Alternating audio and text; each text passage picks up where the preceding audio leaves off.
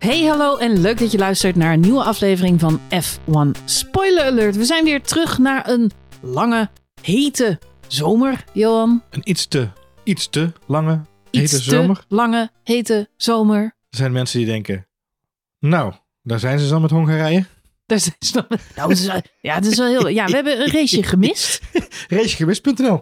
Racegemist.nl. eh waarvoor excuses. Ja, Maar eh, het was heet in Spanje. Ik kan het niet anders eh, ja, vergoeilijken Nou ja, als dat de- wij gewoon op vakantie waren. de klachten kunt u indienen bij de Rijksoverheid voor de vakantieplanningen van dit jaar. Ja. Nou moet ik daar wel bij zeggen, wij hadden vol goede voornemens podcast eh, materialen mee op reis genomen. Ja. Echter, die zijn de tas niet uit geweest.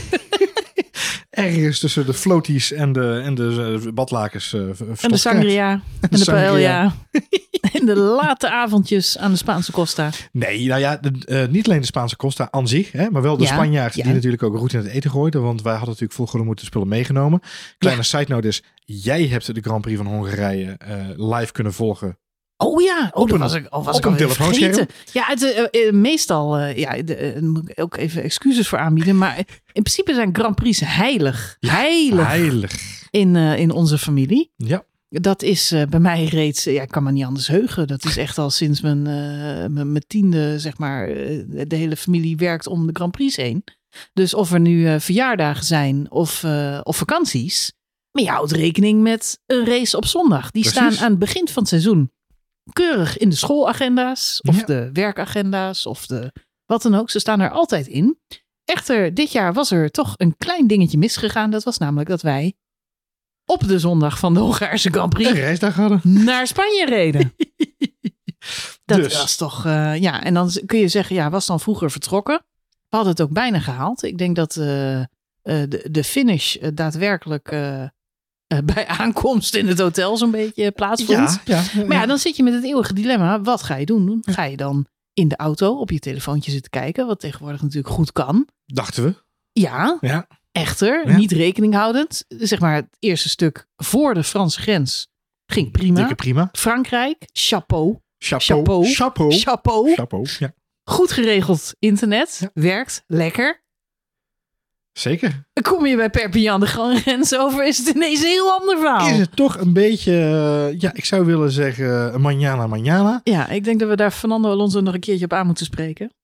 Ja. Carlos of, Mo- Sainz. Of Movistar. Of is ook een sponsor van Fernando Alonso volgens mij. Dus dat, Het eh, grootste, het grootste probleem was toch wel dat in de allerlaatste ronde van de race wij dus eh, daadwerkelijk de berg van het hotel opreden.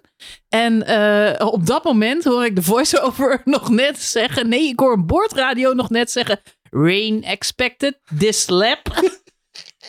en op dat moment, op dat moment valt de netwerkverbinding. Niks doet het.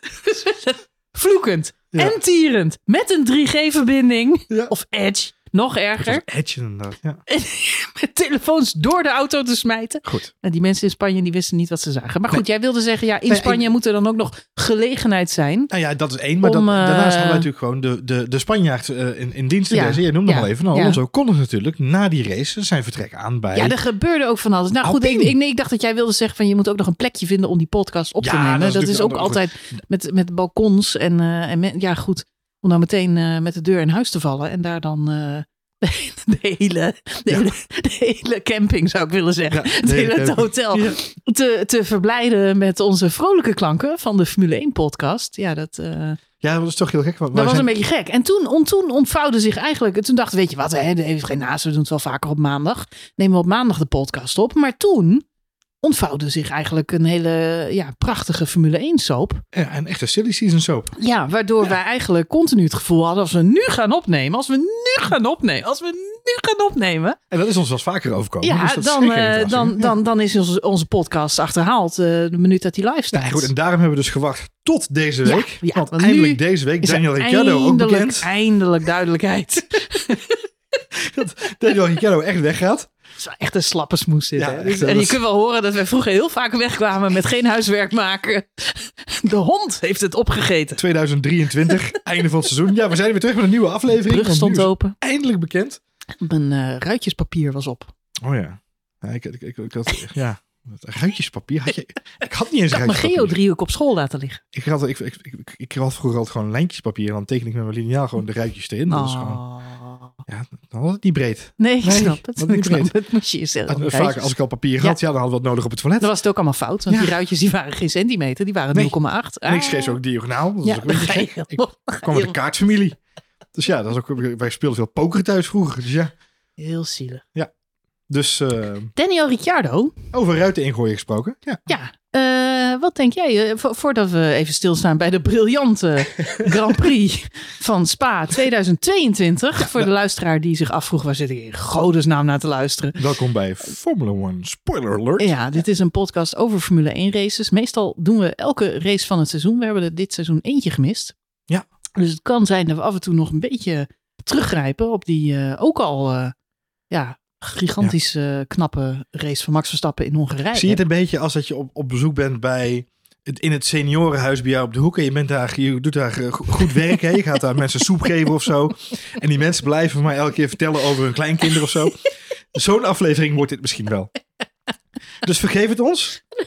Maar we zijn echt heel lief. En En je zijn kunt ons vier keer vertellen dat je je zwemdiploma hebt gehaald. Ja, precies. En, en we zijn gewoon heel blij en enthousiast, toch? We, ben- zijn, we zijn happy campers. Ben je- weer blij? Ja. Ik ben heel blij. Ja, dit is toch geweldig. Dit, waar zitten we naar te kijken, joh? Ik weet niet of het Formule 1 seizoen 2022 ehm, eh, ja, nog beter is dan 2021, 2020. Ik, ik voel me al jaren zo verwend door waar we naar zitten te kijken. De ene race is nog mooier dan de andere. Ja, ja de, de, de, de aantal keren dat we beginnen met. Eh, dit was een, een, een beetje een saaie race. Die zijn wel terug, terug naar nog meer op één hand te tellen, inderdaad. Dat waren er in het verleden misschien wel meer voor mijn gevoel. Ik zit vandaag te kijken naar Fernando Alonso en Lewis Hamilton die het met elkaar aan de stok krijgen Ja. op de baan. Ja. En daarna ook eh, naast de baan gewoon weer als vanouds. Ouderwets in de pers, zoals het hoort. Ja. Heerlijk. Hey, maar Daniel Ricciardo. Ja, eh, even, even terug naar het zwemdiploma. Even terug. Eh, wil jij nog een soepje trouwens? Eh, Daniel Ricciardo. je moet natuurlijk weg bij... Of gaat natuurlijk weg bij McLaren. Moet niet weg. Eh, ja, moet weg. moet Moet, weg, weg. moet weg. weg. Krijgt een zakje geld mee. Dat zal hem goed doen, denk ik. Ik dacht een zakje snoep. Ook dat. Bedankt voor het feestje. Een zakje brown krijgt hij mee. Ehm, nee, eh, dat is natuurlijk een beetje de, de, de, de, hoe noem je de slotsom van de transfersoap die zich ontvouwden na de eh Grand Prix in Hongarije. Ehm, veel, lots to do about. En ook dit weekend ging het natuurlijk nog heel veel over. Uh, Gunther Steiner eh, te gast bij eh, F1 TV en bij Sky Sports werd zo'n beetje knettergek dit weekend van alle vragen die hij kreeg over zijn driver line-up voor volgend jaar. En dus leek het een beetje de opbouw te worden naar een soort silly season overbruggingsrace. Maar uiteindelijk zijn we nog geen steek verder. Nee, want we weten nog niks. Even voor de mensen die niet eh, eh, dagelijks het Formule 1 nieuws volgen. Jullie is geraced in België. duidelijk bij de verkeerde podcast uitgekomen in je podcast app. Ik zoek nog even terug als je hier kwam voor de eredivisie. Dan moet je toch echt bij een andere zijn. Nul, Eh, nul. Ja, ja. sorry. Ehm, nee, ja goed. eh, er is inderdaad eh, enerzijds een hoop eh, gebeurd. De, de bomdrop was natuurlijk van Fernando Alonso. Waarbij ik zelf nou, eerst vijf minuten lang eigenlijk in volslagen verwarring was. en ook het, het grappige was, ik, het gebeurde op het moment dat ik op Instagram zat. Dus ik zat te scrollen, ik refreshte mijn feed en ik zie een post verschijnen. Announcement Just, just now. Alonso to drive voor Aston Martin in 2023. En ik dacht, haha, grappig. Met je klote algoritme, Instagram. Flikker nou eens op met al die spam-accounts. en je dacht, is een of andere troll-account. Ik denk, dit is weer zo'n stomme reel. Omdat Dus je, omdat je van naar F1 houdt. Je zegt As- Aston Martin, je zag die 1 te zoeken in Ja. plaats van de I. Weet je wel, dat soort ja, dingetjes. Ja, ik denk, dit is een spoof. Het is niet echt. Het is weer... Dus ik, ik, ik nam het niet eens serieus. Maar het was wel opgemaakt in die stijl. En dan ga je, je kijkt meteen naar de handle. En is het de echte account? En dan ja, je gaat op klikken. En, oh, het is wel de echte account. En nog steeds geloofde ik het nog niet. je, nog heb je die steeds- dronken social media stagiair weer. Ja, nee, Ja. ik dacht dat die account gehackt was. Of wat dan. Ga je bij Alonso kijken, stond nog niks op. Nee. Vond ik ook heel verbazingwekkend. Ga je bij Alpine kijken, stond ook nog niks op. Alonso was nog bezig om de monteurs allemaal te vertellen dat hij wegging. Dus dat was hij natuurlijk heel druk mee bezig. Ja.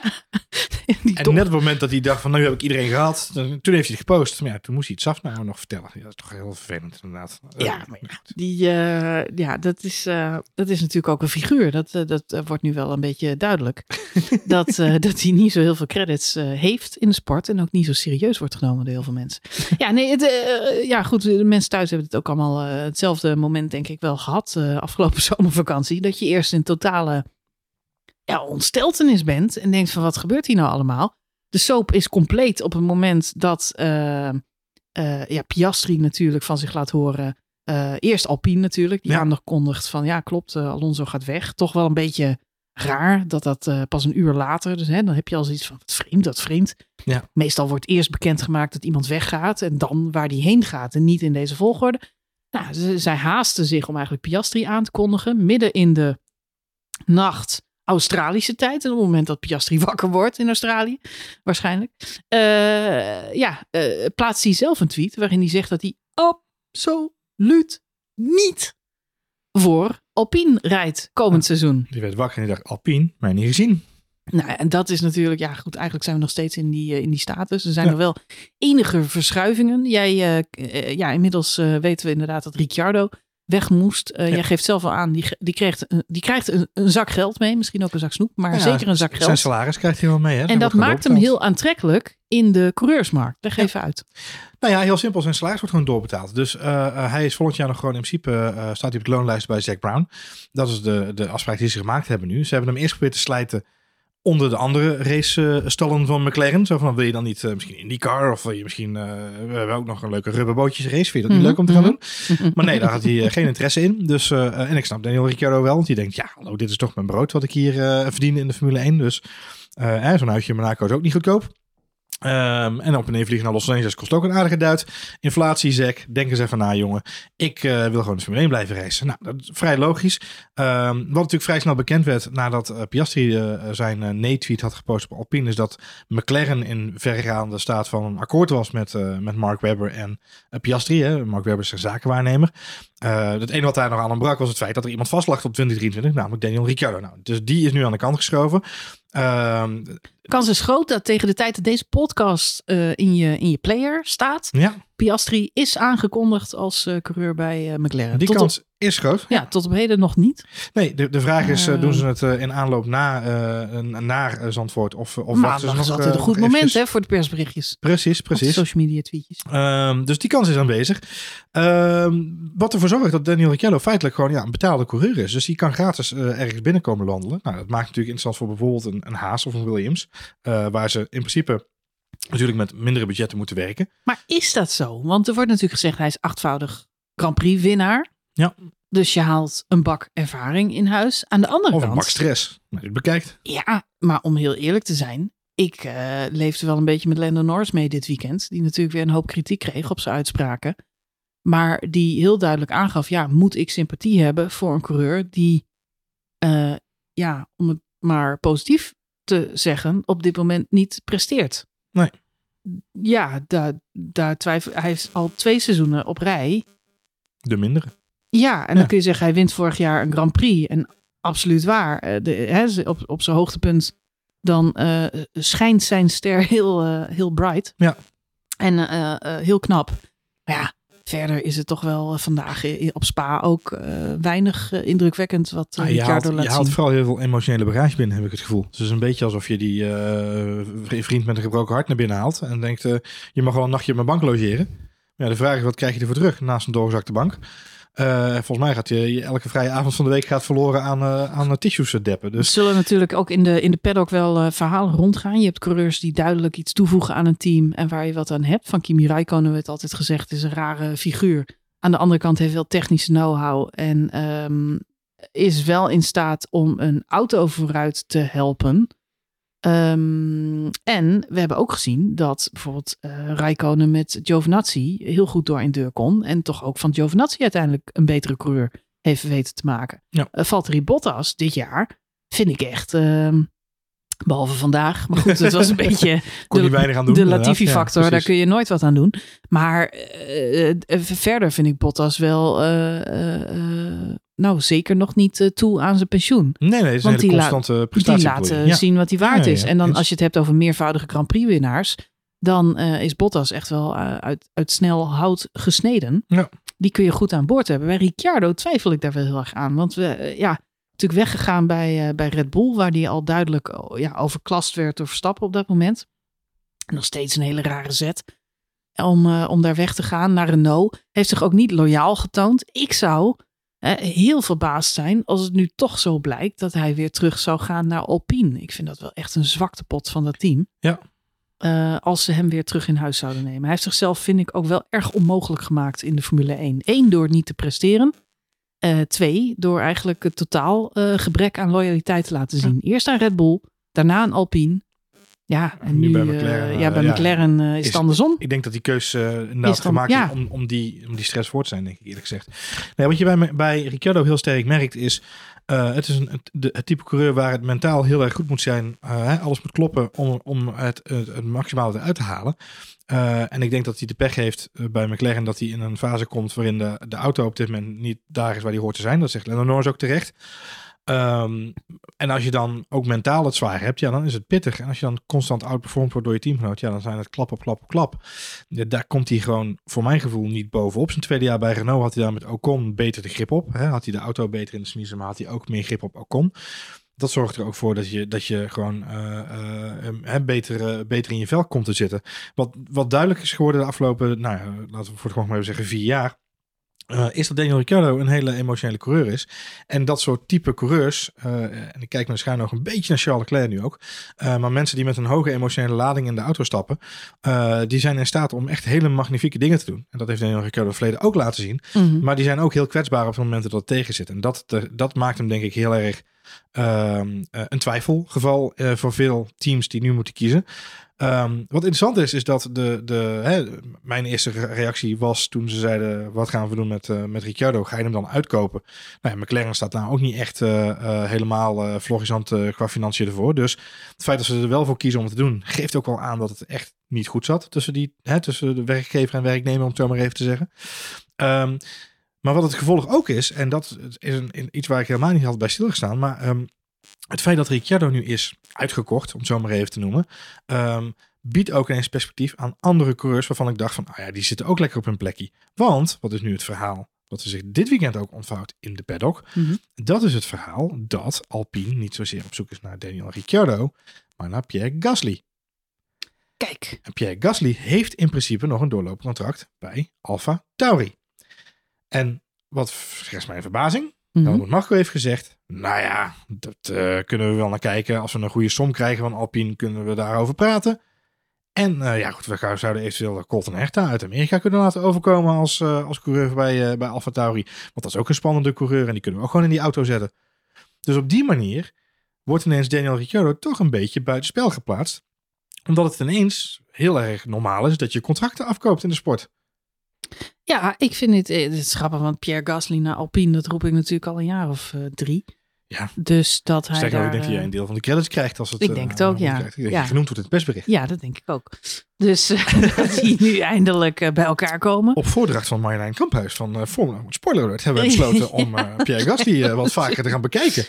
Nou, ja, we zijn blij met de expertise. Ik, ik zag vandaag dat zelfs Ocon eh, positief zou staan tegen, tegenover zou staan. Want zij zouden in het verleden ooit niet zo elkaar gelegen hebben. Oké. Maar alle discussies onderling zijn achter, eh, Achter zich gelaten. achter Alle zich zijn Ja, verbrand. zeg precies. jij? Ja, Nou, ja. zijn- en dus ze zijn- kunnen weer. Dus als zelfs Ocon er al uitspraken over doet. Die, die gesprekken zullen daadwerkelijk gevoerd worden op dit moment. Voor iemand als Ocon is het heel fijn dat hij gewoon weet dat hij middelmaat is. En dat, dat, dat weet je, de bedreiging komt van onder of van boven. Hij weet dat er altijd al een, een bedreiging zal zijn. Maar goed, hij weet nu dat hij middelmaat is. Dat was natuurlijk in, vroeger was het anders. Want was, iedereen wilde graag naar de Formule 1. Ja, nu weet hij dat hij... Nou ja, ja. de vraag is een beetje, en zeker na vandaag, naar Spa. En blijf luisteren, want we komen op Spa. Ehm, echt, echt. Ben ik wel eens bang dat heel veel coureurs zich realiseren dat ze middelmaat zijn. En we zagen natuurlijk eh, twee races geleden bij Charles Leclerc al de, ja, het verdriet eigenlijk. eh, de onmacht eh, over de boordradio te horen dat hij, en ook in interviews na afloop, dat hij zichzelf eigenlijk misschien wel niet geschikt acht of waardig genoeg vindt om wereldkampioen of mee te doen om het wereldkampioenschap, Mhm. omdat hij eh, ja, tekort schiet. Ja. Vandaag doet hij dat weer om hè, de, de, de, de fout die hij eh, maakt door iets te snel in de, in de pitstraat eh, te rijden. Alhoewel Binotto wel gezegd heeft dat dat ook te maken had met sensoren aan de auto die niet meer zouden werken. Dus eh, die neemt ook wel een stukje van de schuld op zich. Maar we zien dat Leclerc continu zichzelf eh, verwijten maakt. Ook ziet dat hij ja, het gewoon niet bij kan benen. Ik zie vandaag voor de zoveelste keer Sergio Perez, Carlos Sainz echt gewoon glazig uit hun ogen kijken. Ja. What the F just happened? Je ziet ze gewoon kijken zo van, ja, leuk. Ik ben echt eindelijk op het hoogste niveau van de sport waar ik altijd in heb willen rijden. Maar ik sta naast Max Verstappen die, ja, die net iets gedaan heeft wat zo buitenaards is, wat zo absurd goed is, wat, wat eh, zoals Martin Brundle op een gegeven moment zei in de voice echt alleen maar, Christian Horner zei het voor, voor eh, aanvang van de race ook, hij doet dingen die je misschien alleen kunt vergelijken met een Schumacher, eh, een Vettel in zijn eh, succesjaren en zijn vier titels. Eh, Hamilton hebben we het natuurlijk zien doen. Eh, daar houdt het rijtje wel een beetje op. Ja. Nou, Schumacher werd daar nog wel even bij ge Schumacher gezet. zei ik, Ja, ja. Oh, sorry. Dat is, ja, dat is heel subtiel. Dus dat ehm, is volgens mij een hele pijnlijke realisatie. Niet alleen voor Leclerc, maar voor elke coureur op de grid op dit moment. En dat dan even terug naar silly season. Maar dat maakt silly season ook weer interessant. Eh, Fernando Alonso werd dit weekend voor het eerst gevraagd naar... Ja, wij zijn verbaasd als journalisten. Je zit bij een team wat vierde staat in de constructeurs. Je gaat naar een team wat negende staat. Ja. Waarom? Verlies vraag op zich. Ja. Ja, waarop Fernando Alonso het enige juiste antwoord gaf en zei: Als je Formule 1-coureur bent, maakt vierde of negende niks uit. Er is alleen maar eerste en er is de rest. En of je nou tweede of twintigste wordt, maakt niet uit. Je wil eerste zijn en de rest doet er niet toe. Hm. En nou weet ik, dat is ook een Daar, ingestudeerd antwoord. en- zitten wat nuances in, wou je zeggen. nee, maar Ja. het is ook, het is ook een, een, een, een het antwoord van elke racecoureur. Het is een, Senna zou hetzelfde gezegd hebben. Het is het typische, ja, Grinta, weet je wel. Je gaat, Max Verstappen heeft dit ook al heel vaak gezegd. Voor de tweede plek doe ik niet mee. Ik weet dat dat het klassieke antwoord is, maar hij heeft ook wel gelijk. En zo moeten andere coureurs, denk ik, in de Formule 1 ook naar hun stoeltje gaan kijken. Waar wil ik rijden? Het is gewoon je werk de komende paar jaar. Ja. En eh, waar denk je een verschil te kunnen maken? Waar denk je eh, veel te kunnen leren? Eh, en waar denk je zelf iets bij te kunnen dragen aan de progressie van dat team of je eigen carrière? Ik denk dat je daar heel goed moet naar gaan kijken. En dan ben je terug bij Pierre Gasly. Ja, ik denk dat voor hem een hele logische stap zou zijn om naar Alpine toe te gaan. Alpine Ja. is het vierde team. Alfa Tauri op dit, dit moment struggelt. Ja. Hoe dat komt, vind ik best een groot eh, vraagteken. Want Red Bull is buitenaards goed op dit moment. Hoe kan het dat je zusterteam zoveel slechter presteert? Dat, hè, je zou toch nog een beetje... Ik weet dat de teams redelijk eh, ja, autonoom fungeren. Maar dan nog, je zou mee moeten kunnen kijken bij, eh, bij wat ze bij het grote team. Misschien komt dat volgend seizoen. Komen ze dan weer terug. Ehm, maar ja, de carrière van Pierre Gasly staat stil. Ja, Hij is ja. heel loyaal aan, eh, in, in de hoop nog steeds. Maar ja, we, we hebben het over. Perez heeft bijgetekend. Die zit vast. En kijk naar Perez. Die staat bijna huilend op het podium op de tweede plek. 18 seconden weggereden. Moet je daar dan gaan? voor Moet gaan? je daar Ja. dan voor Ja, gaan? ja, Ja, ja. het is de meest ondankbare job. En dat weten we al drie, vier, vijf jaar lang. Niemand wil naast Max Verstappen zitten. Nee. Dus Pierre Gasly moet zichzelf achter de oren krabbelen. En denken, ik ben Grand Prix winnaar. Ik heb een race gewonnen. Ik heb podium, een aantal podia gelukkig kunnen pakken. Ehm, kan, ja, wat is nu de logische volgende stap? Ik denk dat Alpine voor hem een fantastische volgende stap is. Frans Ja, ja. team. Eh, ja, zijn moerstaal. Een nieuwe ervaring. Even weg uit die Red Bull groep. Kijk naar Carlos Sainz. Die heeft het ook achter zich gelaten. Ik denk dat Carlos Sainz prima zit bij Ferrari. Dan kun je zeggen, nee, nee, het is verschrikkelijk bij Ferrari. Ja, dat klopt. Het is ook verschrikkelijk bij Ferrari.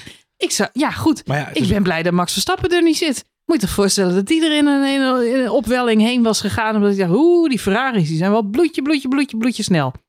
Nee, ja, Ferrari weet je eigenlijk van tevoren waar je voor kiest. Emotioneel team. Ehm, ja, bepaalde eh, mentaliteit die ze strategisch, ja, laat ik daarop houden, eh, strategisch veel minder onderlegd dan een ehm, Red Bull en een Mercedes. Maar- Als dat je niet uitmaakt en je wil nog steeds in een fantastisch mooie rode auto rijden, die gewoon af en toe een podium pakt, laten we wel wezen, gewoon tweede in de constructeurs op dit moment. Nou, zit je toch top bij Ferrari? Je moet alleen geen wereldkampioen willen worden. maar verder, ik denk dat die gasten daar hartstikke mooi zitten. Die regel geldt al sinds 2007 inderdaad, ja. ja. Ja, Wat ik me wel afvraag is, jij zegt eh, eh, eigenlijk hè, op dit moment eh, kijken heel veel mensen glazig om zich heen. Omdat ze, en zeker na vandaag, hè, we hebben, en dan gaan we toch langzaam zeker het bruggetje maken naar Spa. Ehm, ik denk wel, en ik denk dat het heel erg goed op elkaar aansluit namelijk. Ik denk wel dat er een verschil te zien is in, het, in de niveaus van de coureurs. En jij zegt iedereen is middelmaat. Ik denk dat iedereen in, eh, vandaag op de racebaan mocht rijden met eh, een andere coureur. Dat dat het gevoel is wat iedereen zal hebben vandaag. Ehm, en ik denk dat het er- was alsof je in een andere klasse reed. en ik denk dat de, het, zelfs, als zelfs de Britse pers eh, hè, daar de uitgebreide tijd voor neemt en daar eh, een superlatieve tekort komt om uit te leggen wat we vandaag hebben gezien, is dat denk ik altijd een, een, een teken aan de wand. Ehm, maar wat ik, wat ik wel grappig vond om te zien vandaag, en ik ben benieuwd of jij dat ook zo ervaren hebt, is, we hadden het net al heel even over, hè, dus emotionele, het gaat altijd om sensoren en sensitiviteit, zeg ik dan maar. Eh, want we hadden het al heel even over Leclerc, eh, eh, die dan gelijk zo'n fout toegeeft, maar het blijkt dan een sensor dingetje te zijn, bla bla bla. Er wordt weer, oh, Matteo met de deken der liefde. Maar Charles Leclerc is van, wat mij betreft, van een buitencategorie samen met een aantal andere mensen op de grid. Bijvoorbeeld vandaag een George Russell. Ehm, als je dat even dan, als ik dan even zeg, maar als je zegt Max Verstappen zat vandaag op een andere planeet, dan had je vandaag een aantal mensen die wel degelijk ook lieten zien uit wat voor hout ze gesneden waren. En dan heb je Charles Leclerc, die in al zijn emotie en al zijn opwellingen en al zijn eh, eh, eh, ja, verschillende de kanten waar hij opschiet in zo'n wedstrijd, komt hij waar hij komt. George Russell is het wat mij betreft ook zo'n type coureur die laat zien, zeker bij Mercedes dit seizoen toe, dat hij uitzonderlijk goed kan rijden. Alleen, wat hij, wat hij ontbeert, is de ervaring die Leclerc intussen nu alweer x jaren bij Ferrari en Verstappen x jaren bij Red Bull en Carlos Sainz, middels Renault, eh, de tussenstap en nu eh, uiteindelijk ook Ferrari, eh, Renault, McLaren, Ferrari. Maar die, die mannen hebben al een heleboel ervaring opgedaan. En kleine stomme foutjes zijn er al uitgeslepen. Eh, eh, de, de opvallende dingetjes, zoals vandaag de inhaalrace, de inhaalslag richting Carlos Sainz vanuit George Russell. Komt hij heel dichtbij, maakt hij één stom foutje. Dat kost hem eigenlijk zijn mogelijkheid om nog een plekje te pakken. Maar voor de rest rijdt hij vandaag een fabelachtige race in een auto die eigenlijk helemaal niet eh, eh, game eh, worthy was. Weet je, die auto was helemaal niet in de buurt van de andere. Hij heeft vandaag zijn, zijn machinery naar een hoger niveau getild. En dat doet hij eigenlijk al best wel een heel jaar lang. Want George Russell doet het hartstikke goed voor Mercedes dit jaar. Het valt een beetje weg in al het andere geweld. Maar het laat wel wat mij betreft heel erg goed zien dat er een aantal mensen zijn die nog steeds wat mij betreft bovengemiddeld zijn. En, en opvallend genoeg eh, zie je dan het verschil tussen hoe zitten mensen met hun kop erin. En dat zei Christian Horner vandaag ook vooraf voor de wedstrijd bij F1 TV. En dat vond ik ook heel tekenend, waarop hij zei, op dit niveau gaat het er niet alleen meer om eh, wat je talent is, maar ook hoe, met, welke, met welke mindset, hoe je kop ervoor staat als je in de auto stapt. En dat bepaalt ook hoe je races wint of verliest. Ik denk dat we dat dit seizoen al een aantal keren wel hebben teruggezien van een aantal mensen. Ja, eens. Ik denk dat je, dat je het eh, goed uitlegt. En ik, ik ehm, wil zeker niet eh, betwisten. Ik, ik denk niet dat Max Verstappen lachend eh, acht keer wereldkampioen gaat worden.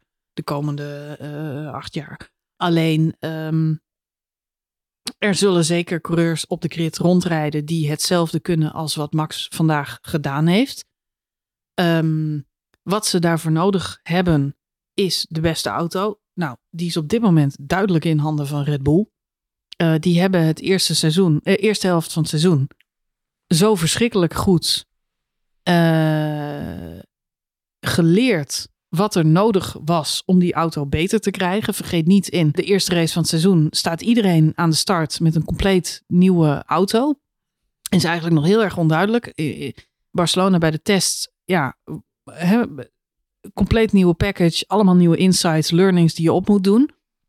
En iedereen had op dat moment kampen met problemen. Max is een paar keer uitgevallen. Uh, motorpech, uh, technische problemen. Heel, heel die auto deed het niet meer. Dat is allemaal zorgwekkend en heel erg eng. Het gaat erom wat je doet in dat eerste half jaar. Het gaat erom welke learnings je, ja, zeg maar even plat, opschrijft. Wat je eruit haalt. Wat je ervan leert. Wat je ziet in de data. Wat je um, meeneemt uit al die races die je daar rijdt. En niet alleen de performance van de auto, maar natuurlijk ook strategisch. En, en hoe je dat inzet om beter te worden. En al die know-how, al die kennis, al die notitieboekjes. hebben ze deze zomer, maand, om weten te zetten in een auto die nog beter is. Ik vind dat zo knap. Ze hebben twee seconden op de rest van het veld. Je hoorde alle coureurs in de nabeschouwing na afloop gewoon zuchten en met hangende schouders. En er waren een aantal die het aanstipten. Ze hebben, Lennon Norris zei, ze hebben twee seconden op ons. Het doet er niet meer toe. Het is gewoon... De enige die er nog een beetje aan kunnen tippen zijn de Ferraris en daar net onder de Mercedes. De Ferraris en de Mercedes kunnen het op dit moment spannend gaan maken om plek 2 en plek 3. Maar de afstand die Red Bull in elk geval op dit circuit hier in Spa neemt, ja, dat is verbluffend. En tuurlijk, volgende week in Zandvoort zal het verschil wat minder groot zijn. Kort baantje, ander circuit. In uh, Monza wordt verwacht dat ze weer lachend, uh, zeker op de rechte stukken, waar ze altijd tekort kwamen, uh, hebben ze nu ook de straight line speed gewoon mee. Dus op dit moment is die Red Bull zo goed. En dat is een prestatie van het team. Van het hele team. Het andere wat Red Bull echt fabelachtig goed voor elkaar heeft, is strategie. En Max kan alleen maar uitblinken en zo goed zijn. Vandaag zie je het ook weer. En het is minder opvallend dan in Hongarije. Want Hongarije vond ik zelf een fantastische race. Omdat het een, ja, strategisch is het zo fascinerend hoe ze Max van achteraan naar plek 1 krijgen. Met pitstopstrategie, met undercuts, met holy hell. Um, maar vandaag doen ze op een aantal punten hetzelfde. En er zit ook een wisselwerking tussen coureur en engineer. Max zegt op een aantal punten van, ik kan nog wel even door. De, iedereen heeft het over de tire degradation uh, deze Grand Prix, want die was hoog, hoger dan verwacht. Horen we nu ook al een aantal races. Mhm. Het zijn dus factoren. Het is, ja, het is wiskunde. Het is, je, je, eh, als je eh, weet dat de degradation al races lang hoog is, dan kun je daar dus je strategie op gaan inspelen. Waar je ook rekening mee moet houden, is waar een coureur terugkomt op de baan. Red Bull kan dat als geen ander. Je zag vandaag Carlos Sainz als eerste een pitstop maken in een soort attempt om zo'n undercut te doen. Die komt vervolgens achter Daniel Ricciardo, aka de, langzaamste, ja, de McLaren-muur, man. Als je ergens niet achter wil zitten, dan is het Daniel Ricciardo. En ergens heeft een engineer bij Ferrari dat gewoon dus niet door. Zo, oh, je zit achter Ricciardo. Je zult Max Verstappen nooit achter Daniel Ricciardo zien komen. Behalve als Daniel Ricciardo op oude hards rijdt. En Max gewoon drie seconden sneller is. Wat hij deze hele race trouwens was dan alles en iedereen. Dus dan had het prima gekund. Alleen niet in de outlap van Carlos Sainz. Waarin hij de buffer op moet bouwen naar Max Verstappen toe. Die pas later gaat pitten. Dat soort strategische keuzes. Dat, ja, daar, daar is Red Bull ook veel beter in dan Mercedes. Altijd al, vind ik. Um, en dus die twee elementen onderschat hij niet. Max kan alleen maar zo goed zijn omdat de rest van zijn team op dit moment ook zo verschrikkelijk goed is. Heb jij het idee dat uh, uh, het was natuurlijk een soort van uh, reglementenroulette hè, de, de afgelopen paar dagen, want Spa is ook de race waarin de vloeren veranderd moesten worden. Hè? De, de, de flexievloeren uh, moesten gefixt worden. Daarnaast, uh, voor 1 september moesten er een aantal aanpassingen op, op motorniveau uh, doorgevoerd zijn. om te zorgen dat het allemaal, want het gaat allemaal in, in een lockdown, om het zo maar even te zeggen. heb jij het idee dat ze daar bij Red Bull eigenlijk veel pragmatischer in zijn geweest dan bij Ferrari? Want ik, wat mij opviel in de voorbereiding naar het weekend, de vrije trainingen ook met name, is Ferrari had een aantal aanpassingen bij zich. Uh, we hebben het overigens, vond, vond ik opvallend, ik weet jou is opgevallen, maar geen enkel team heeft nog iets gezegd over die vloeraanpassingen. Niks, nada, noppes, niemand. Mm -hmm. Het zou secondes gaan schelen, hè, de nieuwe vloeren, maar ik heb het niet echt gemerkt. Um, maar wat mij opviel is in de communicatie bij Ferrari ging het heel erg over de stoel van Leclerc. Er moest een klein beetje aan getweakt worden. En op een gegeven moment vroeg hij of de, de, het geluidje van de, het signaal dat hij moest bijschakelen of, of iets in de motor moest aangepast worden. Maar ik heb ze eigenlijk nooit gehoord over de de grote, grote aanpassingen bij Ferrari, de, de, de flinke stappen die ze gemaakt hebben om te zorgen dat ze met een verbeterd pakket hier zouden komen. Terwijl Red Bull eigenlijk naar buiten kwam en zei, ja, we hebben een nieuw pakket, gaan we op de auto zetten en daarmee gaan we tweede seizoenshelft in. Heeft Red Bull hier, en heeft Max Verstappen misschien wel de toon gezet voor de tweede seizoenshelft? Door slimmer uit de zomer te komen? Ik denk, eh, Max heeft zelf ook in de interviews na afloop aangegeven dat hij verrast is door het voordeel wat ze hebben. Maar dat is tweeledig. Eén, ze hebben hun werk goed gedaan. Maar dat heeft echt te maken met wat je in het eerste seizoenhelft verzamelt, leert en doorvoert. Je kunt niet in drie weken een compleet nieuwe auto bouwen. Ze mogen niet eens bouwen, hè? Dat, nee, bedoel, ja. de, de fabriek zit daadwerkelijk twee weken dicht. Maar Ja. ze mogen wel. Dat, het geeft ze wel. Kijk, nu heb je een triple header. Dus je hebt drie races achter elkaar. Dat draagt ook bij aan die zwaarmoedigheid van iedereen. Want iedereen weet dat ze op dit moment in de auto zitten met de vrachtwagens naar Zandvoort. En dan wordt diezelfde auto weer uitgepakt. En dan moeten ze het nog een keer doen. En een week later staat hij in Monza. En dan moeten ze het daar nog een keer doen. Dus het is. Eigenlijk ben je de Sjaak. Als je nu, niet, als je nu al op twee seconden zit van de snelste auto op de grid. Ja, de, het zijn drie van de negen races die nog gereden moeten worden. Hè? Hierna zijn het er nog maar zes. Ja. Dus dat, ja, dit is wel het cruciale moment. En je, je zou bijna kunnen zeggen dat het kampioenschap nu wel gelopen is. Max heeft een voorsprong van 96 punten. Eh, 93 punten 93 op Perez, punten. op Perez en 98 op eh, Leclerc. Ja. Ja, bijna 100 punten op, eh, op zijn grootste concurrent. Perez even niet meetellend, want Nee. die zal niet snel naar voren eh, worden geschoven. Tenzij er iets eh, Heel maf gebeurd. heel geks gebeurt. Staatsgreep, ja. Maar ehm, ja, het, ehm, het verschil was al gigantisch. Het was al heel lastig om daarbij in de buurt te komen. Op basis van wat ik nu zie. En dan met name het snelheidsverschil. Lewis Hamilton, 1,8 seconden hè, in de kwalificatie op Max Ja. Verstappen. Ja, ja, ja. Hij vroeg zijn engineer om het nog een keer te herhalen. 1,8 seconden? Ja, 1,8 seconden. Dat is een gat wat je niet zo... Ik weet dat Spa is, lange baan. Ehm, maar dat is huge. Ja. Echt huge. En aan de hangende schoudertjes van iedereen te zien... zou je wel kunnen stellen dat het een redelijk gelopen race is. Dit is eigenlijk de klap die Mercedes vorig jaar uitdeelde in de tweede seizoenshelft. Want weet je nog dat we toen tegen elkaar zeiden... eigenlijk duurt dit seizoen net een paar races ja te lang. De raketmotor inderdaad. Brazilië ja. met Lewis Hamilton. Oppermachtig. Niet te stoppen. Eh, moest toen ook van achteraan starten. Eh, was dat niet vleugel, Sprint- sprintrace. vleugelgate en ja, eh, ja. alles erop en eraan. En van, van achteraan toch gewoon die race winnen. Maar het, het is grappig dat je Ja. dat als voorbeeld neemt. Want we weten natuurlijk ook allemaal hoe dat seizoen is afgelopen uiteindelijk. Ja, maar ja, toen was het gat. Het gat was natuurlijk veel kleiner. Maar hier heb je amper nog iets om, om de spanning over op te voeren. Want wat je vooral ziet is dat Mercedes en Ferrari hebben het gat niet gedicht. En dat baart nog veel meer zorgen dan wat jij terecht aangeeft. Er rijden echt wel talentvolle andere coureurs rond op dit moment. Ehm, echter, ja, strategisch eh, hebben ze bij Ferrari de boel nog steeds niet op orde. Die conclusie kunnen we na dit weekend ook goed, eh, goed trekken. Ehm, Charles Leclerc nog een extra keer naar binnen halen aan het eind van de race om voor de snelste ronde te gaan. Ik zou willen zeggen, is ongeveer het domste wat ik in dit seizoen gezien heb. Maar dat is het helaas niet, Ferrari. Dus Het is, het is, misschien zegt kunnen het, we een top 100 maken. jij zegt het, maar jij zegt het en zelfs mijn microfoon begint gewoon, die zakt gewoon naar beneden. Zo van, uh. Oh, misschien moeten we nog een keer een speciale aflevering maken met alle domme dingen die Ferrari. De Ik denk- ik denk- HBTF ik denk dat ik episode. De HBTF reel Ja, kan en maken. dan, dan gaan we stemmen wat het domste van het seizoen was. Want het zijn er een hoop. Maar laten we hopen dat ze ervan leren. Want ehm, als je ervan leert, dan komt het wel goed. En dan word je er beter van. En Ja. Kijk, wat, wat ik eh, eh, interessant vond, is dat er, eh, we horen weer een hoop boordradio's van Ferrari. Oh man, Marjolein. En het echt kan niemand ontgaan zijn, Johan, dat de tone of voice van de boordradio's bij Ferrari Cheerful. enigszins veranderd is. Mhm. Ik, de engineer, wiens naam ik nog steeds moet opzoeken van Charles Leclerc, Ja. is ja, vriendelijker klinkt hij sowieso. Denk dat alle- Uitgebreider. denk ze allemaal, alle twee, ook van, van Carlos Sainz, hebben ze een, een olijke update gekregen. Ja. Eindigt elke zin met een question mark. Question? Question mark? Ja. Question.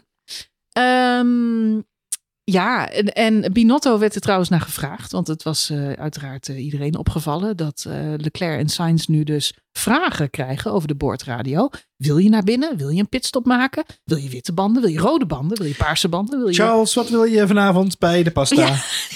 Parmezaan. We Question? were thinking parmezaan. Bolognese of pesto? Question? het, is, het is serieus.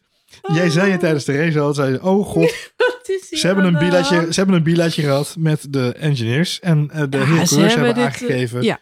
Jongens, het moet allemaal even wat transparanter. Nou, het moet transparant. Dat is wel grappig, want ehm Binotto kreeg de vraag eh, als volgt geformuleerd. Het lijkt erop, afgaand op jullie boordradio's, dat jullie de coureurs wat meer autonomie willen geven in het maken van beslissingen tijdens de race. Waarop Binotto zich haastte te antwoorden. Nou, autonomie, autonomie. Nee, we willen ze niet meer autonomie geven. Autonomie, ik dacht het niet. Precies, dat werd gauw in de kiem gesmoord. Dat was zeker niet de bedoeling. Niemand bij Ferrari krijgt autonomie en al helemaal de coureurs niet. Nee, de doelstelling van de nieuwe vorm van communicatie was meer transparantie. Transparantie. Transparantie en duidelijke communicatie. Want uit de voorgaande races was wel naar voren gekomen dat daar een gebrek aan was. En dat dat dan eh, nu eh, ja, meer zou moeten plaatsvinden. Ik ben wel en met hem eens. Ik moet zeggen, vandaag klonk de boordradio inderdaad veel meer als transparantie. Terwijl het eigenlijk in de weken hiervoor, de race hiervoor, meer ook als transpiratie. Zo'n zwetende coureur. "Huh, Charles, wat gaan we doen? Ik weet niet of de coureurs hier nu gelukkiger moet- mee moeten zijn bij Ik Ferrari. weet niet. Ik vond vandaag eh, de Tony Cheek van McLaren wel fijn dat ze vandaag ook even de draak staken met Ferrari door gewoon tegen, tegen Lando Norris te zeggen: Sorry Lando, het is te laat voor plan G. Ik denk oprecht dat Lando Norris gezegd heeft: Kunnen jullie dat gewoon vijf ronden voor het einde tegen me zeggen? Gewoon puur om iedereen op de kast te krijgen. Plan G, plan G. Ik zat me de hele laatste fase nog af te vragen wat dat dan was. Want hij zat midden in een gevecht. Wat de hel was plan G? De auto parkeren en iedereen Ja, opstapelen. denk de vleugels uitklappen en de jetpack aan. Ja. Vijf ronden voor het einde. Wat hadden ze willen doen? Nog een pitstop maken. Voor de dat- snelste ronde gaan. denk- Vanaf plek 12 naar denk- plek 18. Ik denk dat Zack Brown een sniper had neergezet op de heuvel bij Eau Rouge. En dat hij gewoon een paar... eh, Nee, het maar zal een grapje even- geweest even- zijn. Maar nee, goed, maar, eh zagrijnige Lan- Lando vind ik niet leuk hoor. Dus ik hoop wel Nee. dat McLaren zich herpakt. Hij pakt het inderdaad. Want die jongen heeft het Die, zwaar. die pitstop van Ferrari is... Ja. Ik, ik zei direct tegen jou, er, er is geen enkel... Er is geen enkele coureur op dit moment op de grid die op dat moment zal zeggen... Laten we maar een pitstop doen. ja, ik vind het een beetje een Laat staan een coureur bij Ferrari... Ja. waarvan ze net de nieuwe wheelguns hebben... maar ze nog niet allemaal heel goed weten hoe de wheelguns werken. Voor hetzelfde geld blijft die, die- gaat dat wiel er niet af. Weet ik veel, er kan van alles Ja, misgaan ik, snap- ik, denk, ik denk ook dat ze bij Ferrari eh, van alle kanten te horen hebben gekregen: strategisch zijn we zwak. Toen hebben ze, eh, nou, oh, we moeten strategisch echt sterker worden. Dus eh, ze hebben allerlei. ehm, Toen hebben ja, ze een foefje gevonden. een foefje. Ja, Ja. aan aanloop van de reglementenroulette van dit weekend dachten ze... als we nou de aanpassingen aan Charles' auto gestaffeld indienen... Mhm. dan komen we niet aan de back to the grid penalty vinkje... maar dan blijven we er net voor. En dan mogen we net voor Verstappen starten, ondanks waar we dan kwalificeren. Even voor de mensen die dat niet helemaal gevolgd hebben. Valtteri Bottas had een 30 plaatsen grid penalty, maar had geen officiële back to the grid penalty gekregen. Dat is een speciale markering die je krijgt als je echt extreem veel onderdelen vervangt. Dan krijg je automatisch back to the grid. Dan moet je gewoon helemaal achteraan starten, punt. Maar Valtteri Bottas had dat niet. Dus Valtteri Bottas kwalificeerde zaterdag op P20, Mhm. maar startte vandag, vandaag op P13 P13. vanwege het wegvallen van Yuki Tsunoda ook nog. Mhm. Wat natuurlijk een prachtige situatie is. Bij Ferrari dachten ze, ah, goede truc, plan G, daar gaan we. Dus die hebben dat ook gedaan. Maar ja, bij de FIA hadden ze zoiets van, ja, hou eens even jongens. dat loopholtje trappen we niet in, want onderaan de streep gaan jullie nog steeds gewoon alles vervangen. Dus uiteindelijk kreeg Charles Leclerc ook de back to the grid penalty. Hadden ze eindelijk een strategisch goed foefje bij Ferrari? Lukte het weer niet. Ja, maar. Johan, dat is geen strategie, dat is gewoon vals spelen. Ah, dat is niet vals spelen. Ja, dat kunnen ze heel goed bij Ferrari. Oh, Dat hebben ze al eerder gedaan. De- Maar ze, nee, ze zullen echt nieuwe strategen moeten aannemen. Want met dit soort eh, werk. En dan is er iemand die blijkbaar ehm, vijf ronden voor het einde geroepen heeft. Ik weet wat. Als we hem nou naar binnen halen voor de snelste ronde. Ja, sorry, maar het was gewoon echt een hele slechte zet. Ten eerste omdat het risico veel te groot was. Ten tweede omdat Max een ronde neer had gezet die eh, eigenlijk niet te kloppen was. Charles Leclerc zelf wilde het niet eens proberen. Wist al op basis van die rondetijd dat hij die rondetijd helemaal niet kon halen. Nee. Dus die wilde zelf ook niet naar binnen. Luistert dan toch naar zijn team. Gaat keurig die nieuwe bandjes halen. Eh, ja, komt dan ook nog eens achter Alonso op de baan te rijden. Dat kost hem een hoop tijd. En ook niet de ideale voorbereiding Ja. voor die snelle ronde. Weet dan Alonso uiteindelijk wel weer in te halen. Maar blijkt dan in de pitlane 0,1 kilometer te hard te hebben gereden. Ja. Vijf seconden penalty alsnog achter Alonso. Dat kost hem dure punten. Dat kost hem meer punten. Plus hij pakt die snelste ronde ook niet. Hè? Het kost hem twee punten. Dat, ja, plus de, de punt van de snelste ronde dat hij misloopt. En ze gaan voor één schamelpuntje winst. Dan denk ik, Ja, het is, welke risico, welke afweging. Ik heb elke keer het idee, en dit- dit is niet onvriendelijk bedoeld, maar ik heb elke keer als het gaat over de strategie van Ferrari, heb ik zo in mijn achterhoofd die animated gif van die baviaan met dat stropdasje om, achter die computer met dat telefoontje. Ken je die? Zo, en dan het telefoontje oppakt. En dan denk ik, dat, zijn, dat is de strategie van Ferrari. Even kijken. Nou ja, we, we gaan hier maar voor, denk ik. Ik weet het ook niet. Weet je wat, we kunnen een puntje extra pakken. Dit is... Ik lees nog wel eens een boekje over risicoanalyse. Over kansberekening. Gewoon puur omdat ik het leuke materie vind. Maar dit kun je gewoon berekenen. het is ook gewoon pijnlijk. Omdat ik zou, ik zou bijna willen zeggen: het is alsof ze Twitter om advies vragen. Maar vroegen ze Twitter maar om advies. Want bij de vorige Grand Prix in Hongarije. Waarom leg je een witte band op Oh. die auto? Ze zouden serieus... Bij, bij, Formule E hebben ze de fanvote, weet je wel? Dan kun je Ja. een fanboost geven. Ja. Ik denk dat ze bij Ferrari... Dat ze voor de Formule 1 gewoon moeten instellen dat je de fan poll kunt doen inderdaad. Ik zet de 50-50 fan in. Ik denk dat zij beter de 50-50 fan in kunnen zetten vanaf nu. En de Oh. fans om strategisch advies kunnen vragen. Dan dat zij naar hun eigen strategen luisteren. Ik denk serieus, je had gewoon afgelopen weekend de X-ray in kunnen lopen op Lowlands. En iemand kunnen vragen, hey, zes ronden voor het einde. Nog even lekker pinten of niet? En dan had iemand daar helemaal plat van de alcohol een beter antwoord gegeven dan de stratege bij Ferrari. De 24 uur stand had met z'n allen het nog beter voor elkaar kunnen raden op Lowlands. Nou, goed. Maar goed, we hadden het over elementen die nodig zijn om wereldkampioen te worden. Eh, strategie is er één van. en het Ja. is eigenlijk de reden dat we niet hoeven te vrezen, denk ik. Ik, ik ga het gewoon hardop zeggen. We hoeven niet te vrezen dat Ferrari dit jaar kampioen wordt. Constructeurs of eh, een coureur. Ik ga me daar niet Punt. aan doen. Ik ga me daar niet nou ja, oh, ik doe die uitspraak. Nee, Ferrari pakt het niet. Ik zie Mercedes nog eerder tweede worden in dit kampioenschap. Ehm, en derde en vierde in de coureurs. Dan dat Ferrari. Ik denk dat Mercedes voorbij gaat aan Ferrari. De komende races. Ja, dat zie ik nog wel gebeuren. Ik noteer hem even mooi. nee. Eh, schrijf maar op. Schrijf maar op. Mercedes, Ferrari. En wat zetten we erop? Flesje wijn. Een flesje wijn. Daar heb ik nog nooit eerder met jou een weddenschap over gemaakt. Over een flesje wijn. Het zijn wel altijd goede Een van de eerste keren dat wij een weddenschap maken over een flesje wijn. Ja. Ehm, nou ja, ik, ik durf dat nog wel te betwisten. Maar dat heeft te maken met het feit dat, dat dit weekend ook naar voren kwam. Mercedes zit wel echt in de hoek waar de klappen vallen. Ehm, de kleine sneer van Christian Horner eh, dit, eh, dit weekend ook na afloop van de race eh, richting, volgens mij was het Lawrence Barretto van, van F1 TV. die aan vroeg van, joh, waar kan nou ineens dat grote tijdsverschil, of dat grote krachtverschil vandaan, hè? die snelheid die jullie hebben. En waarop hij zei, ik weet het ook niet precies. Maybe it's the TD, de Technical Directive. Daarmee verwijst hij naar de vervanging van de vloer, wat natuurlijk heel erg geduwd is door Mercedes. Dat was een hele kleine tong in cheek, op zijn Brits zou ik bijna willen zeggen. Ehm, maar goed, Mercedes was natuurlijk wel de grote voorvechter van die verandering. Ehm, komt zo langzaam zeker tot de conclusie dat ze natuurlijk op een hele complete designstrategie zitten. Eh, de no sidepod eh, format wat ze ontwikkeld hebben, ja, dat, dat, dat komt totaal niet uit de verf. Eh, laten we dat gewoon, laten we daar gewoon eerlijk over Lewis zijn. Hamilton heeft vandaag gewoon ook gezegd dat hij blij zal zijn als dit seizoen voorbij is. Nou ja, en hij En de hij- auto kan uitzwaaien. En Ja. daar moest ik wel om lachen, omdat Toto Ja. Wolff ook zei van, ja, dat zegt hij wel. Maar eh, dat zei hij niet zo trouwens hoor. Maar Hij eh, krijgt hem mee naar huis. ja, ja, het is precies.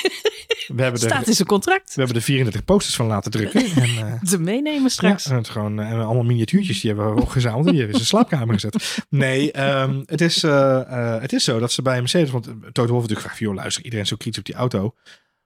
Zijn jullie al bezig met de auto van 2023 van 2023? Waarop Toto Wolff zei... ja, sorry, maar de auto van 2023 moet ik niet aan denken. Want zolang ik niet weet wat er in de basis mis is met deze auto...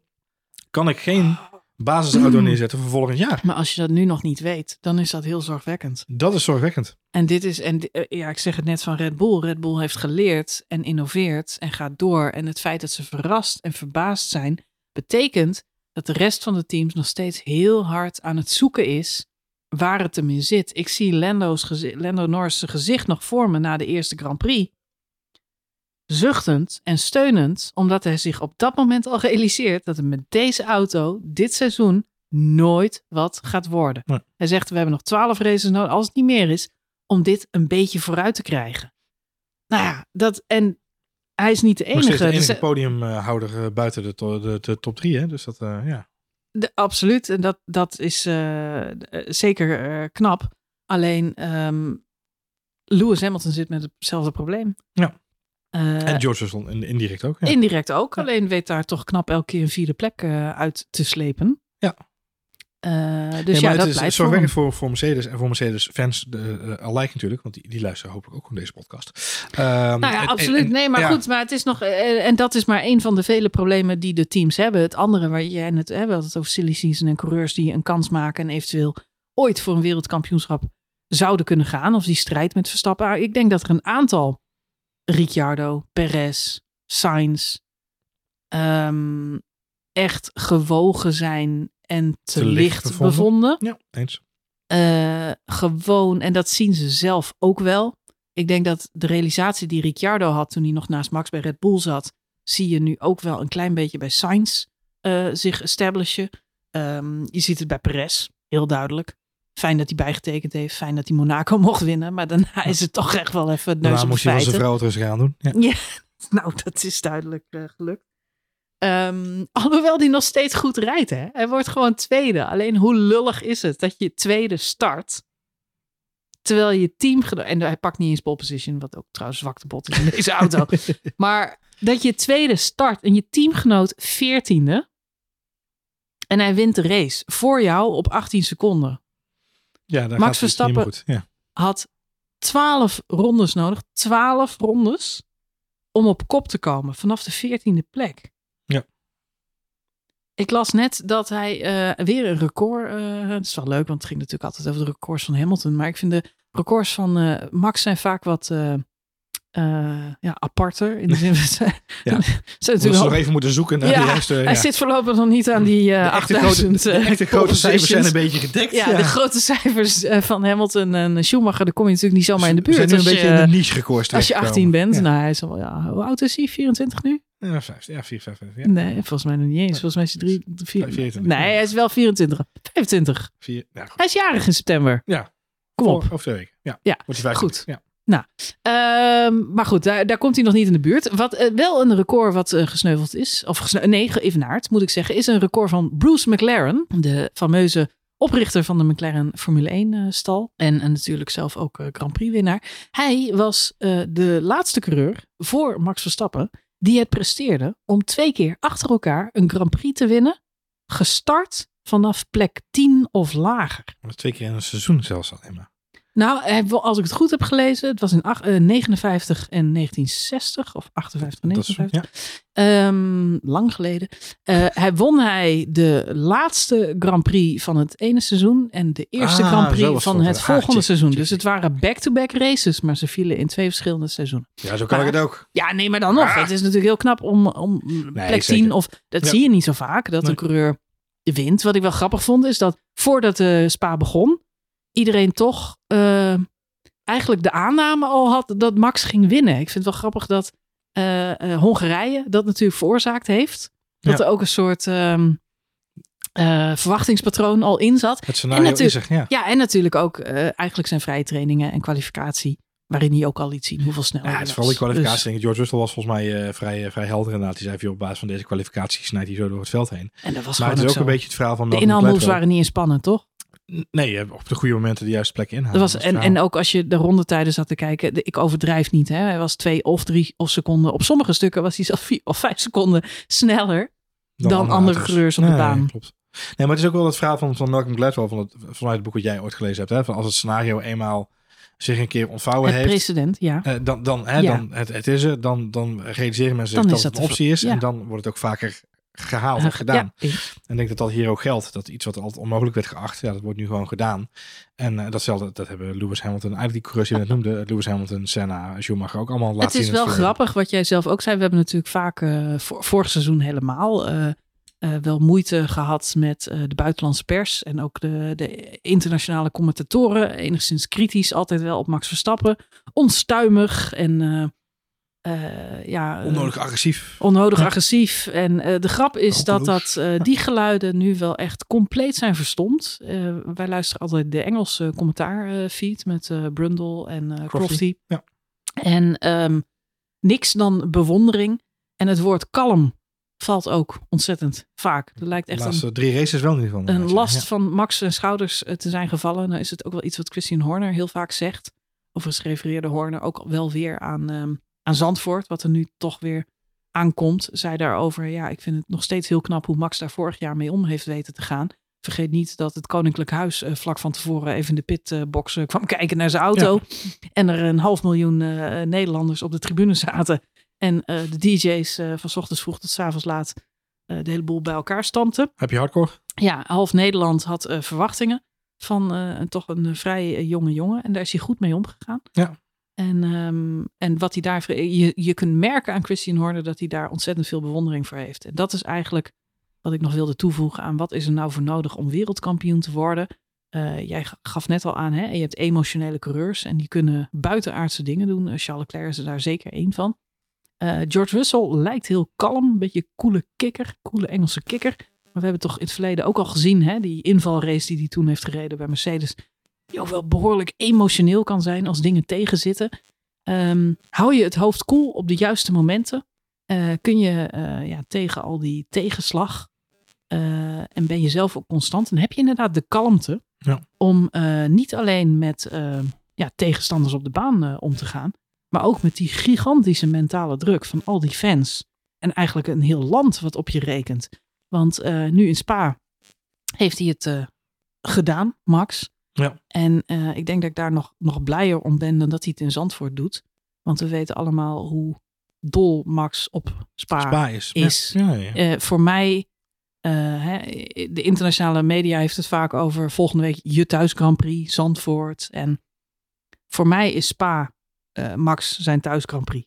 Ja. En dat zal het altijd blijven. Voor hemzelf ook volgens mij. Hoor. Ja, Dat, eh, En dat zal hij nooit hardop zeggen. Mag je, dat, hè, dat kan ook niet, want er zitten volgende week eh 500.000 mensen op de tribunes om hem eh, op Nederlandse grond aan te jagen, waaronder wij zelf. Ja. Dus, en dat begrijp ik en dat is ook hartstikke mooi.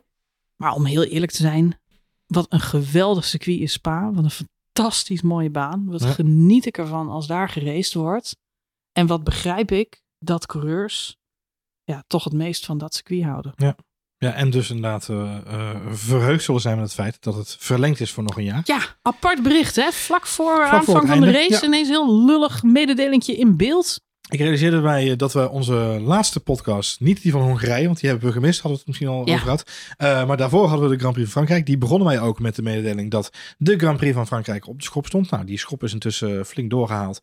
En de Grand Prix van Frankrijk is van de kalender voor volgend jaar. Nou, daar zal niemand echt rouwig om zijn. Nee, dat zal, eh, nee, behalve de, de man die... Behalve Renault misschien, want die nou ja, en, en, Alpine. en ik als eigenaar van een pootlood aan 3D-brillen die ik gekocht had, omdat dat een leuk idee... Nou goed. Ehm, nee. Eh, Paul Ricard van de kalender. Eh, Spa stond natuurlijk ook een beetje op de wip. Maar eh, nou, een lullig berichtje aan het begin van de, van de sessie. Wel een persberichtje nog. Ook in de, in de perslijst van de FIA kregen we nog binnen. Goed zo. Maar eh, eh, wel een persberichtje erachteraan dat we nog even dat ze ons zijn. even persoonlijk op de hoogte hebben Zeker, het was gericht aan, aan jou. En, nou ja. Kijk, in dit geval, maar wel heel, heel sumier eigenlijk uitgelegd dat eh, Spa voor volgend jaar nog verlengd is. Het gaat om een eenjarige verlenging. Eh, ja, laten we hopen dat het voor de jaren na. ja, dat is gewoon slap af. Dat je, dat je een circuit als Spa serieus overweegt om aan de kant te schuiven. Ja. Zo mogelijk. Ter verveuren van een parkeerplaats in Las Vegas. Ja, Ja, daar dingen. kan ik met mijn hoofd niet bij. Nee, en laten we hopen dat het in de komende twaalf maanden dat er een, een goede regeling getroffen kan worden. Dat Spa op de kalender kan blijven. Want, ja, weet je, onderaan de streep zien we gewoon eh, het beste in de coureurs naar boven komen. Het één coureur Nou, waar ik het nog wel over wilde hebben ja. voordat we naar Zandvoort gaan. Want ja, ik wil toch ook wel graag nog even die kant op misschien. Een beetje, een beetje voorgeniet alvast, vol pret. Ehm, want we hebben het over de magnificent, magnific, magnificent Max Verstappen. De, Mhm, de mhm. over, onovertrofbare inhaalrace. Masterclass van de Masterclass van Max, ja. Verstappen. De oppermachtige Max. Mighty Max. een- allemaal terecht. Beetje uit de schijnwerpers, maar nou, daarom, daarom nog steeds niet minder eh, indrukwekkend, is het feit dat Pierre Gasly vanuit de pitstraat gestart is Mhm. en uiteindelijk negende wordt in de AlphaTauri. Zeker. De auto waarvan we al in het begin van deze uitzending zeiden dat het niet de auto is die eh, je zou verwachten van de renstal. Eh, gezien eh, de kennis en kunde die daar aanwezig is bij het team. Maar eh, een dijk van een prestatie van, eh, van Gasly eh, dit weekend. Die eh, gewoon ook hartstikke goed gekwalificeerd had. eh, voor, voor het doen van de auto. Eh, maar dan uiteindelijk op de grid te maken krijgt met technische malheurs. Ze kregen de auto gewoon niet gestart op de grid. Eh, dus moest eraf geduwd worden. Eh, maar weet dan uiteindelijk gewoon nog knap eh, negende te worden. Reed zelfs nog een lange tijd eh zevende en achtste. Ja, sterker nog, we hadden het net over teams die niet zo heel goed presteren. Maar het lijkt erop dat een aantal toch wel iets vooruit zijn gekomen. Want we zien ook ineens weer Sebastian Vettel in de punten rijden. Ja. Had ook een aardige eh, kwalificatie. Kwam in elk geval weer een keer door naar Q2. Als ik me goed herinner, kwam hij door naar Q2? Viel die? Nee, hij viel op het laatste er net, af. Ja. Het leek alsof hij doorkwam. En toen kwam Albon. Dan nog even. Oh, Bon natuurlijk met een hele verrassende zesde plek. Ja. In, eh, ja. En dan ging hij er op 2000 uit. Ja, dat was pijnlijk ten opzichte van Mick Schumacher. Oh. Maar goed, hij zat er wel bijna bij. Dus hij reed een aardige kwalificatie. Hij kwam door al die penalties van andere mensen Lekker natuurlijk omhoog. al een stukje naar voren. Wist dat ook eh, ja, te vertalen in, eh, in punten met een achtste plek. Ook niet slecht. Nee. Albon, je noemde hem net al, Ja. tiende plek. Wederom punten voor Albon. Die laat echt zien dat er echt meer in die Williams zit dan we ooit hadden gedacht. Vorig jaar natuurlijk hebben we het veel over George Russell gehad. Die, ehm, ja, die mooie dingen ook liet zien bij Williams. Maar Maar, Albon ook verlengd hebben, Williams, eh, in de, Ja, in de, terecht in de. Piastri Soap eh, mooi meegenomen. ja, maar Latifi, die, eh, dat kan echt gewoon, eh, dat mag, mag gewoon weg, toch? Je zou hooguit nog kunnen zeggen dat, dat ja, Bottas was natuurlijk de pineut. Ehm, daar. Ja, goed. Sneu voor Bottas. Ja, nou ja, Bottas had ook gewoon niet zo'n heel lekker weekend. Dus op zich Hij was jarig vandaag. Gefeliciteerd. Hij was er zelf ook eh, heel druk mee, zei hij. Eh, de, Nee. Ik heb wel begrepen dat een van de tribunes, dus de tribune waar die uitviel, heeft nog lang zelfs leven voor hem gezongen. Oh, dat zal ik gewaardeerd Ja. hebben. Ja, hij heeft handtekeningen uit zijn delen en eh Sympathiek van hem. eh, genieten Oh. van eh, het liedje. Nou, wat goed. Leuk hè? Nou, dat vind ik, dat vind ik weer een leuke Ja. gest. inderdaad. Nee, het, het leuke was, eh er verdween een eh, video eh, online op de op de Het is niet alleen maar eh, Mercedes petjes die verbrand worden hoor. Nee, Nee, tribunes. nee, er gebeuren ook leuke Er dingen. gaan ook Alfa Romeo bucketheads die gevuld worden met... Ja, ja, wordt gewoon gezongen. Bevalt Ribottas. Nou, en dat is een Daarna goed deed teken. hij zijn broek omlaag. En ging je gras liggen. Heel typisch. nee, dat heeft hij niet gedaan. Nee, dat heeft hij niet gedaan. Toch? Nee. Weet, je- weet je Denk zeker? Ik weet het niet. Weet je het zeker? Laat je billen zien. Ja, Het zou precies. grappig zijn als ze dat met z'n allen gezongen hadden. Bottas, Botox. Ja. Je billen zien. Eh, nee, eh, maar er verscheen een filmpje op de Alfa Romeo eh, social media account op Instagram. waarbij ze hem verraste met zijn verjaardag met een taart en een liedje. Toen zei hij, nou jongens, oké, thank you, let's go race. Want hij wilde Ja. graag racen. Ja. Op die vervolgens kleedkamer inliep. En die was natuurlijk tot de nok toegevuld met ballonnen. Leuk. Dus eh, een leuke foto van Valtteri tussen de ballonnetjes. Zoals dat zo in België zeggen. Voor deze visuele omschrijving van social media. Hij had zijn kleren nog aan. Nou, goed gedaan. Denk En, ik. eh, weet weet- ik niet, want hij zat in de ballonnen. Ja, weet ik ook Je niet. weet het nog is even, wel- Valtteri ja. Stiekem had hij alleen zo'n vissershoedje op. Ik wil het allemaal niet weten. Goed, eh, Fernando Alonso had ook een goed weekend. Nando, ja Hij zeker. kwam als zesde over de streep, werd uiteindelijk vijfde, omdat eh, Leclerc natuurlijk die straf kreeg. Ja. Startte derde. Hij zat er weer lekker bij. Hij zat er weer lekker bij. Had ook gewoon tweede kunnen rijden. Maar Ja. niet dat in Lewis Hamilton dacht, ik pak hier even de binnenbocht. Ik hoop nog wel heel erg op eh, dat eventueel laatste podium voor Fernando Alonso dit seizoen. Ja, maar dan hoop ik dan ook net zoveel voor Sebastian Vettel. En we kunnen ze niet allemaal een podium geven. Ja, Hè? nee, dat is waar. Maar ik ben wel, wel, wel blij. Ik realiseerde op een gegeven moment ergens in de race dat dit dan waarschijnlijk de laatste keer is dat Sepp Vettel op Spa rijdt. In ieder geval wel een Formule 1 auto. Reed, Ja. rijdt, reed. Misschien dat hij nog een keer in de Red 5 van eh, eh, Ja, dat kan natuurlijk. Maar hij zou, ja, die, die oude Williams nog een het zal wel bijzonder voor hem zijn. Het, ja, het is echt een racercircuit. Ja. Dus Ja, maar die, die oude, die oude bak van Nigel Mansell, met die, met, die, met die oude Williams, kan je nog een rondje Ja, hallo. Geld genoeg hoor, meneer niet- Vettel. Ja. Het is niet hetzelfde. Het is niet hetzelfde. Maar goed, eh, nee, ja, dus een paar leuke. Ocon, eh, om de top 10 toch even compleet te maken. ja, zeker. Ja. De zevende plek zat er ook weer goed bij. Alpine doet goede zaken hoor. We hebben het er niet zoveel over, maar eh verdient eh, vierde in het kampioenschap. Ja. Toch? Op dit moment wel, Ja. ja. Ja, ik denk dat ook niemand daar zo heel 1, 2, 3 bij in de buurt gaat komen. Want de McLaren's eh, hebben het gewoon Louis zwaar. En datzelfde geldt eigenlijk voor, uh, voor Alfa Tauri. Dus dat zijn de enige twee directe concurrenten. Haas is gewoon heel Haas wisselvallig. haakt ook een beetje af. Hè? Ja, uh, hebben daar ook gewoon uh, uh, toch wel wat problemen met, uh, met de setup. Uh, maar ook, uh, zoals ik begrepen van Koen Steiner, met de motor. Hm. Dus er zitten toch ook wat, uh, wat, wat, uh, wat bits en bumps in jammer. de afstelling. Uh, ja, dat is zonde, want die begon natuurlijk heel, uh, heel goed aan het seizoen. En toch zou ik Mick niet zomaar aan de kant schuiven voor Daniel Ricciardo. Als dat serieus overwogen wordt, zou ik dat gek vinden. Nee, en zijn Mick denk- natuurlijk ergens anders heen Precies, gaat. ik denk dat het namelijk eerder andersom is dat Mick verwacht dat hij ergens anders onder de pannen kan. Hmm. Dat dat de reeks moest gemaakt worden. Goed, we zijn te lang aan het praten over deze race. We zouden Ja. nog lang kunnen doorpraten, maar volgens mij gaan we op weg naar een race waar we nog veel langer over kunnen gaan praten volgende week. Ja, Zandvoort, Zandvoort. nog steeds een gek idee hè? Ja, dus, eh, morgenochtend. Ik zit voor het raam, want dan eh, komen ze langs. Onder de studio langs. Ja, Dat is wel een unieke ervaring hè? ja. ik eh, ben benieuwd. Het, is, eh, eh, het blijft voor mij een hele rare gewaarwording. Ik zag meerdere mensen ook op social media het zeggen dat nu alle teams zeggen op weg naar Nederland, op weg Ja. naar Zandvoort, op weg naar. Dat je denkt, oh crap, al die teams komen naar ons toe nu. Dat Ja. is echt heel grappig. En dan rijden ze weer met de grote vrachtwagens. En eh, Opvallend hè? ik zal nog eens proberen om er wat... En ze gaan zo snel. Ja, het zijn de Onder wat Formule 1 foto's te van bakken. te Ja. Zou er weer een Ferrari vast komen te zitten onder, Onder een, tunnel, onder een tunneltje? Dat Nee, ik denk dat ze dit jaar voor Plan G gaan. Plan G. Ze laten met de helikopter alles invliegen. Ja, verstandig. Ja. verstandig. Verstandig. Goed, eh, ja, eh, Zandvoort. We gaan, eh, we gaan erheen. Ja, als jullie ons zoeken, we zijn te herkennen aan een oranje shirt, Oranje shirt, blauwe pet. blauwe pet. Komt helemaal goed. Nee, we, hebben de, de- we moeten uit het brede range van onze Formule 1 eh, eh, apparel moeten we wel laten zien, denk ik daar hoor. Ik heb even mijn, ik moet Lennon Norris shirtje nog eventjes strijken, Eh, heel goed, heel goed. Mijn Fernando Alonso petje even oppoetsen. oppoetsen. Ja, de Kimi Räikkönen pet kan nog gewoon ook nog dit jaar. Kan ook gewoon Ja, hoor. Ik gewoon. zag vandaag bij Spa ook weer allemaal mensen ermee lopen. Dus, Kimi is eh, tijdloos, Kimi is tijdloos. Kimi is tijdloos. Is gewoon Kimi is de new black. Kimi kan altijd. Kimi kan. Ja, die kan altijd. Eh, goed, ja, nou, als je ook naar Zandvoort gaat. Laat het ons eh, even weten. Ja, laat het ons even weten in de, in de Telegram eh, app. In de Telegram app of via Twitter. Of via Twitter. Het F1 Spoiler Alert. Of via Instagram. Of via Facebook. Of via Facebook. Maar dat zie ik dan wel pas volgend jaar. Want ik kijk nooit op Nee, Facebook. het hetzelfde geldt voor mij. Maar toch Nee. leuk als je het laat weten. We zijn er wel. Nee, dat is niet helemaal waar. Op alle kanalen, het F1 Spoiler Alert. Ja, laat even weten als je erheen gaat. Ik ben wel benieuwd. Misschien kunnen we een beetje overzichtje maken van alle waar luisteraars. zit. Zullen we een, een heatmap maken? Een van alle heatmap fans? waar iedereen De Vissa fans heatmap. Ja, ik ben wel benieuwd. Het belooft mooi weer te worden. En eh, ik zag een hele line-up aan eh, DJ's en eh, artiesten die ook op kwamen Ja. treden. En ze vroegen dan even de DJ's Happy Hardcore. Zeiden, ja hoor, heb ik. ik, zal, ik zal maar een koptelefoontje meenemen. Niet alleen voor de auto's, maar... Ik heb gewoon een, een noise cancelling headset met Mozart ga ik gewoon opzetten. Gewoon. Het is een hele dysfunctionele ervaring lijkt me dat. Dat je dan zo... Of de Lord of the Rings soundtrack. Ook leuk. Nou, ik ben heel benieuwd. Ik heb er zin in. Het is echt weer... eh, ja, wat je zegt. Het blijft heel, heel, heel bijzonder.